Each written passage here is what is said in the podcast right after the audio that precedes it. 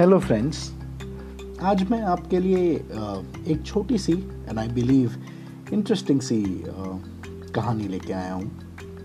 बहुत साल पहले की बात है पुराने ज़माने की बात है। एक गुरुजी हुआ करते थे, जिनके तीन शिष्य थे।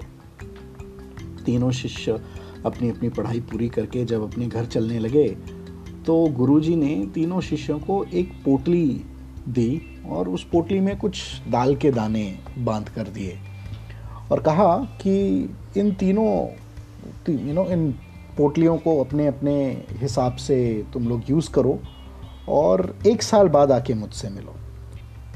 तीनों शिष्यों ने गुरुजी को प्रणाम कहा और अपनी अपनी पोटली लेके चल दिए। पहला शिष्य जब घर पहुँचा, उसने पोटली खोली तो देखा कि उसमें कुछ चने के दाने थे। तो उसने बोला कि यार ये तो थोड़े से दाने इसका मैं क्या करूँगा? तो वो दाने उसने वापस बांधे और पूजा घर में रख दिया। ये सोच के कि ये गुरु का प्रसाद है और रोज़ उसकी पूजा करने लग गया। दूसरे शिष्य ने जब खोला तो देखा कि उसमें चने के दाने हैं तो उसने देखा तो उसने उसकी दाल बना दी और वो दाल खुद भी खाई, अपने परिवार को भी खिलाई। ये सोच के कि गुरु जी का आशीर्वाद है।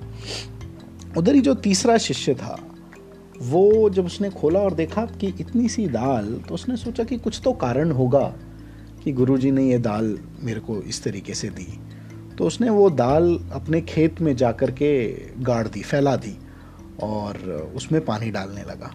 कुछ महीने बाद उसमें बड़ी अच्छी सी फ़सल निकल आई, बहुत सारी दाल हुई और जब उसमें इतनी सारी दाल लगी तो वो खुद भी मज़े से खाता, जो भी आता उनको भी दाल रोटी खिलाता।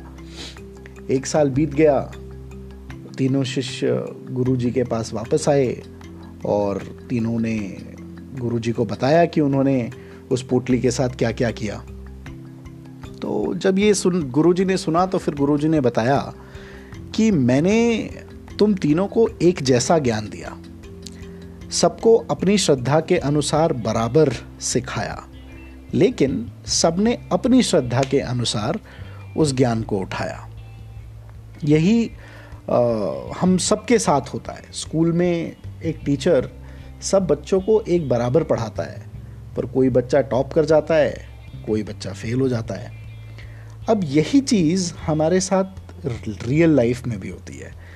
लाइफ में भी हमारे साथ, हर किसी के साथ, लगभग एक ही तरीके की सिचुएशंस आती हैं। लेकिन उन सिचुएशंस में अपने माइंड को कंट्रोल करके अपनी सीखी हुई चीज़ों को अप्लाई करके अपने माइंड को शांत रख के हम जो डिसीजंस लेते हैं वो डिसीजंस हमारे लाइफ के डायरेक्शन को डिसाइड करता है। कैसे हम अपने दिमाग को यूज़ करते हैं यही हमारी लाइफ की डायरेक्शन को डिसाइड करता है। सो so, लाइफ में हमेशा लर्निंग एटीट्यूड रखें ये बहुत ज़रूरी है। सीखते चलिए and make your life happy I wish you all the best thank you have a nice day you